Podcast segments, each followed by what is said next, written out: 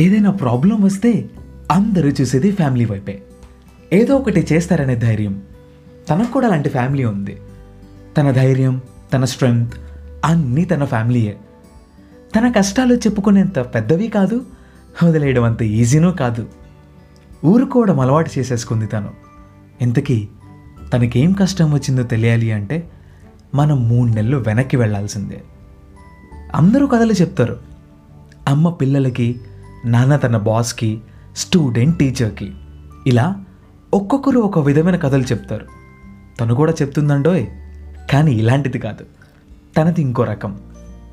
ఈసారి తన కథ తనే చెప్పుకుంటా ఉంటుంది ఇంతకీ తను ఎవరు? ఏం చేస్తుంది? అసలు తను ఏం చెప్పాలనుకుంటుంది? తన కథ ఏంటి?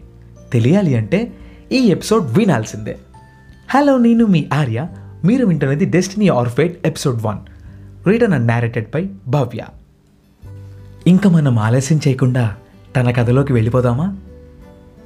నా విషయానికి వస్తే నా పేరు చైత్ర. చెప్పుకునేంతగా ఏం చేయలేదు. అయినా చెప్పాలంటే నేను సగటు మిడిల్ క్లాస్ అమ్మాయిని. డ్రీమ్స్ ప్రాబ్లమ్స్ ఎప్పుడు నా లైఫ్ని బ్యాలెన్స్ చేస్తూ ఉంటాయి. ఏదేదో చేసేయాలని ఉంటుంది కానీ ఏమీ చేయలేని పరిస్థితి. ఇంకా నా స్టడీస్ విషయానికి వస్తే మ్యాథ్స్ రాకపోయినా కష్టపడి బీటెక్ చేస్తున్నా. ఇయర్ అయిపోతే ఏదో ఒక జాబ్ చూసుకుందాం అనుకుంటున్న రోజులవి. ఇంకా పర్సనల్ లైఫ్లోకి వెళితే సరదాగా స్టోరీలు రాసే నేను నా ఫేవరెట్ యూట్యూబర్ కోసం ఒక కథ రాసుకున్నా. మెయిల్ చేస్తే సారీ అన్నారు. సింపుల్గా సారీ చెప్పినా స్వీట్గా అనిపించింది. ఎందుకంటే మనకు ఇష్టమైన వాళ్ళు ఏం చేసినా మనకి ఇష్టమే కదా? ఎన్టీఆర్ తర్వాత ఆ రేంజ్లో ఇష్టపడిన యాక్టర్ రిషితేజ గారు. ఇష్టం ప్రేమ క్రష్ ఇవేవీ కాదు. పిచ్చి ఆయన అంటే నాకెందుకో. ఒక్కోసారి ఊహించుకుంటూ ఉంటా తనతో నా లైఫ్ ఎలా ఉంటుందా అని. పైగా తను నాలాగే నియోగి బ్రాహ్మిన్ కాబట్టి ఇంట్లో ఒప్పించడం ఈజీ అనే పిచ్చి పిచ్చి ఫ్యాంటసీలు కూడా ఉండేవి. అయినా ఇమాజినేషన్కి ఏం ఖర్చు ఉంటుంది చెప్పండి? ఎవరితో అయినా ఏదైనా ఊహించుకోవచ్చు. సరే ఇదంతా నా డైలీ రొటీన్. స్పెషల్గా చెప్పాలంటే ఎవ్రీ ఇయర్ లాగే ఈ సమ్మర్కి కూడా హోమ్ టౌన్ కడప నుంచి మా ఊరు హైదరాబాద్కి అత్తయ్య వాళ్ళ కూతురు రావడం జరిగింది. తను వచ్చింది అంటే నాకు పండగని మాత్రమే చెప్పాలి. యాజ్ యూజువల్ కజిన్తో బయటికి వెళ్ళా. కానీ ఈసారి ఇలాంటి షాక్ తగులుతుందని అస్సలు ఎక్స్పెక్ట్ చేయలేదు.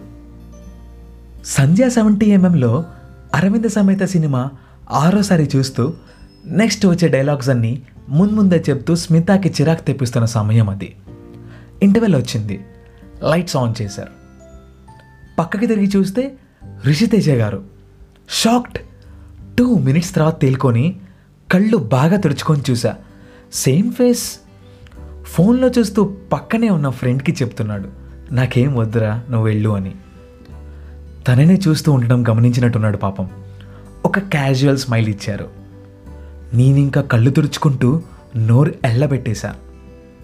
తనేమో మళ్ళీ ఫోన్లో మునిగిపోయారు. త్రీ మినిట్స్కి ఫోన్ పక్కన పెట్టారు. నేను మాట్లాడడానికి ట్రై చేశా. హలో సార్ నేను చైత్ర. మీకు పెద్ద ఫ్యాన్ని. ఇన్స్టాలో మీకు రెగ్యులర్గా మెసేజ్ చూస్తూ ఉంటా. గుర్తుపట్టారా?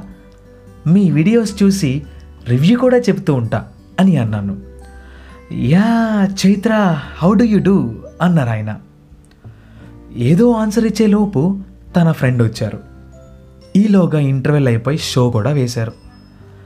ప్రతిసారి ఇంటర్వెల్ ఏంట్రా అనుకునే నేను అప్పుడే వెయ్యాలా అంటూ తిట్టుకుంటున్నా. ఎంతో ఇష్టమైన సినిమా అయినా అస్సలు కాన్సన్ట్రేట్ చేయలేకపోతున్నా. అప్పుడు అనిపించింది. ఇష్టమైన వాళ్ళు పక్కనే ఉంటే ఎంత ఇష్టమో మాట్లాడకుండా ఉండటం కూడా చాలా కష్టమని ఎలా అయినా పరిచయం పెంచుకోవాలి. ఎలా? తనతో ఒక్క మూమెంట్ కావాలి. కానీ ఎలా? ఇదే నడుస్తుంది మైండ్లో. సినిమా అయిపోయింది. ఏదో మాట్లాడడానికి ట్రై చేసే లోపు ఓకే చైత్ర టేక్ కేర్ అని చెప్పి నేను చెప్పేది వినిపించుకోకుండా వెళ్ళిపోయారు హడావిడిగా. చాలా డిసప్పాయింట్మెంట్తో థియేటర్ నుంచి బయటికి నడుస్తూ వెళ్తున్నా. స్మిత సర్ది చెప్పడానికి ట్రై చేసినా నేను అస్సలు వినిపించుకోలేదు.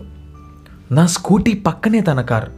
సరే ఇక్కడైనా మాట్లాడడానికి ట్రై చేద్దాం అనుకుంటూ వెళ్ళా. తను ఇంకా బయట నిలబడ్డారు? ఎందుకో తెలీదు. అడగడానికి దగ్గరికి వెళ్ళాను. అప్పటికి నాకు తెలీదు ఈరోజు నా లైఫ్లో ఒక బ్యూటిఫుల్ మెమరీ అవ్వబోతుందని.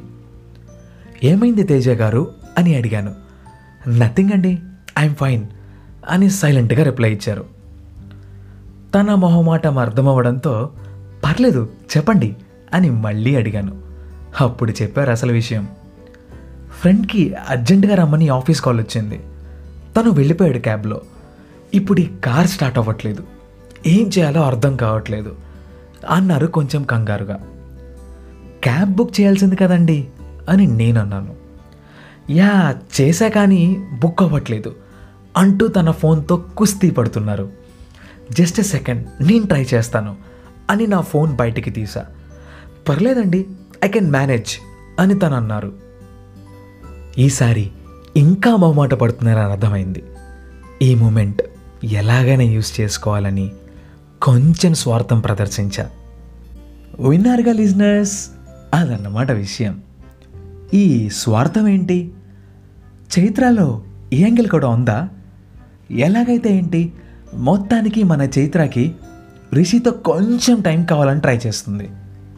ఇంతకీ మన చైత్రకి రిషి దగ్గర అవుతాడా పరిచయం పెంచుకుంటుందా? రిషి తన ఫ్యాన్ని కన్సిడర్ చేస్తాడా? ఈ ప్రశ్నలన్నిటికీ సమాధానం కావాలి అంటే నెక్స్ట్ ఎపిసోడ్ వరకు వెయిట్ చేయాల్సిందే.